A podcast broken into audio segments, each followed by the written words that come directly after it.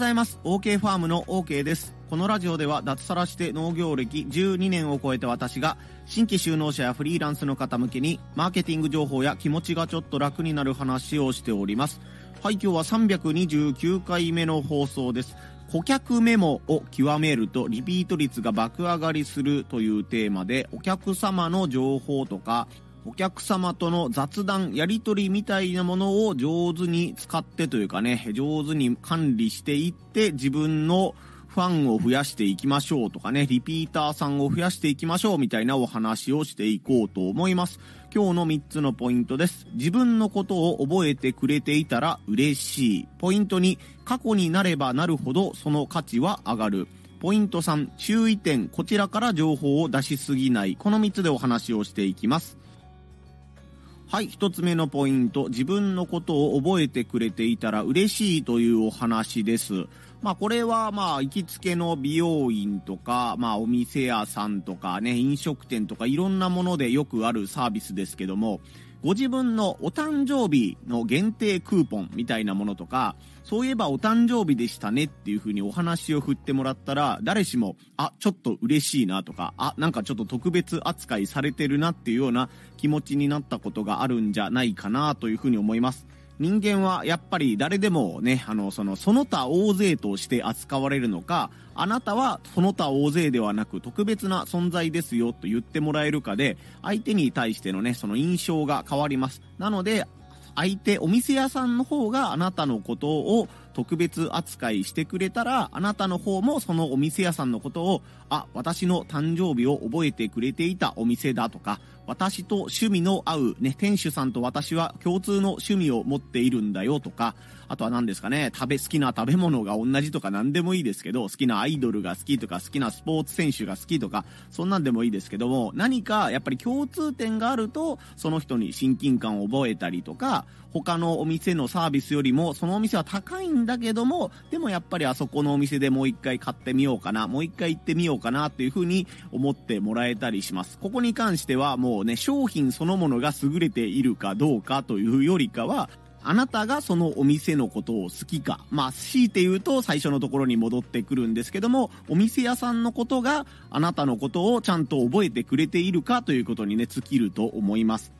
ちょっと前段が長くなっちゃったんですけども、ということはあなたがお店屋さんをやっていて、野菜とかね、農産物を販売している農家さんであったり、フリーランスとしてね、お客様のお困りごとを解決するお仕事をしているというのであれば、まずは相手のことをしっかり覚えておきましょう。覚えておいたら気に入ってもらえる確率が上がりますよというお話ですね。なのでお客さんの、最近はね、本当本名じゃなくてニックネームでやり取りする関係の方も増えていたりすると思うんですけども、その相手のニックネームとね、アイコンみたいなものをきっちり覚えたりとか、顔写真がしっかり出ているようなお客様とか取引先だったら、そのアイコンに写っているもの、例えば本人のね、顔がアップで写っているのかとか、家族とかペットと一緒に写真を撮っているのかとか、背景は何なのかとかね、自分の中であなた自身が覚えやすいものからでいいんですけども、このお客さんはこういったものをアイコンにしていたとか、この人の好きな食べ物は何とか、好きな芸能人とかスポーツ選手は誰とかね、そういうやり取りする中ね、お客さんと雑談する中でとか、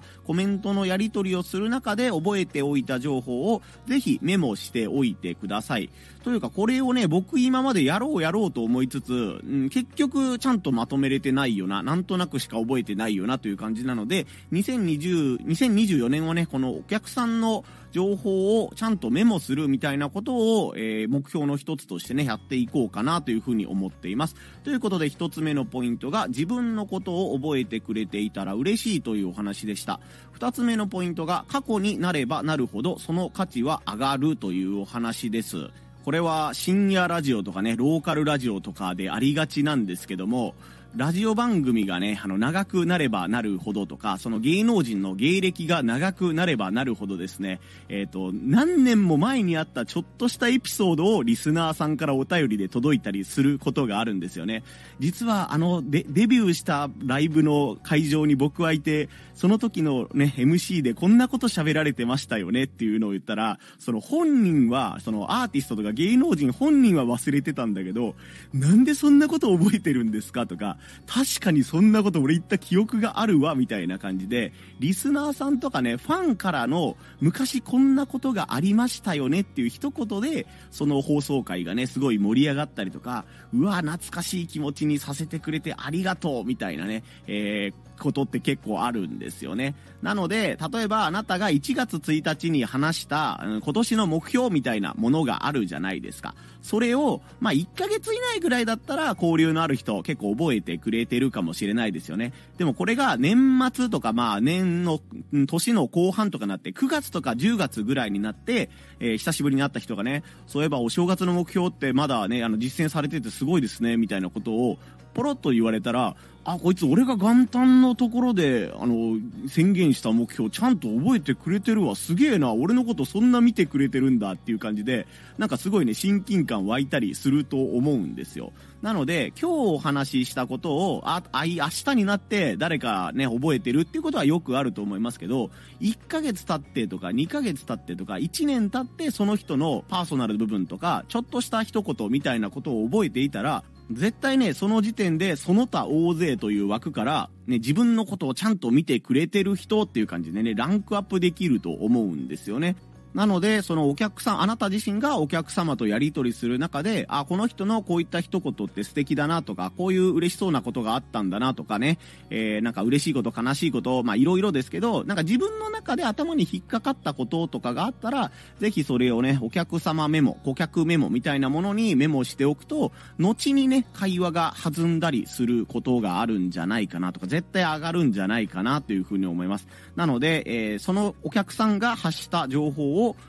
後になればなるほどあなたが覚えていれば、そのちょっとした情報の価値が高まると思いますので、過去になればなるほどその価値は上がるというテーマでお話をさせてもらいました。そして3つ目は注意点なんですけども、こちらから情報を出しすぎないというお話ですね。この今僕はこの2024年このお客様情報みたいなものをちゃんとメモしようと思ってるんですけども、これは扱い方を間違えるとトラブルの元になりますね。そのお客さんとあなたとのやり取りで成立していた情報を、あなただから話すんだよって言ってくださった情報を、あなたが全然違う人にね、第三者に不用意な形で、あの人って実はこういう秘密があるんだよとかね、あの人の誕生日は何月何日だよっていうものを告げてしまうと、なんで私の秘密の情報を他の人にそんなポンポン喋ってんのっていうことで嫌われたりとかね、場合によっては訴えられちゃう可能性もあります。まあそれとは別の方向になるんですけども、いくらそのあなたとお客様が良好な関係であったとして、1対1の DM をやり取りしている中でも、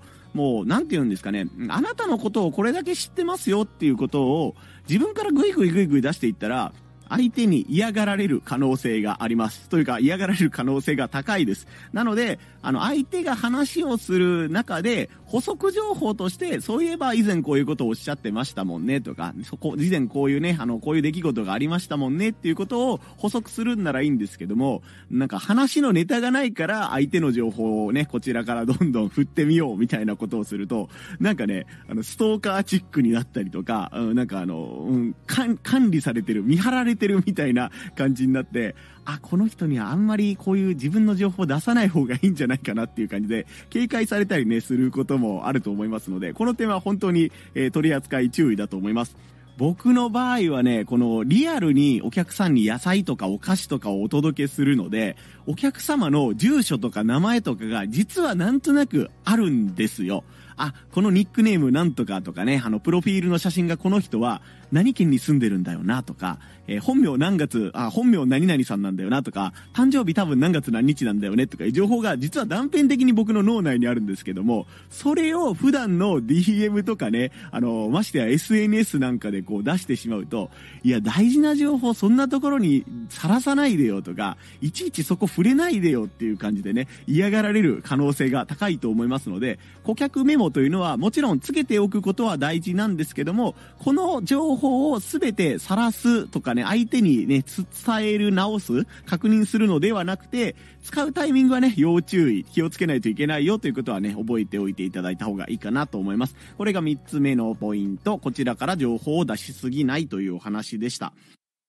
はい、ということで今日は顧客メモを極めるとリピート率が爆上がりするというテーマでお話をしました。その他大勢じゃなくて自分のことをこの人はよく見てくれているなというね風な気持ちに相手をさせることができたら、他の商品よりも少し高いんだけどとか、スーパーに行けば揃っている商品なんだけどもわざわざ送料を払って買いたいなというふうに思ってもらえる商品とかね、あなたがそういうお店になれるかもしれませんので、ぜひ普通の人だったら見逃してしまいそうなこの雑談とかね、ちょっとした SNS でのやり取りとか、そういったものを上手にまとめていくことによって相手に気に入られる確率が上がるかもしれませんよというお話をしました。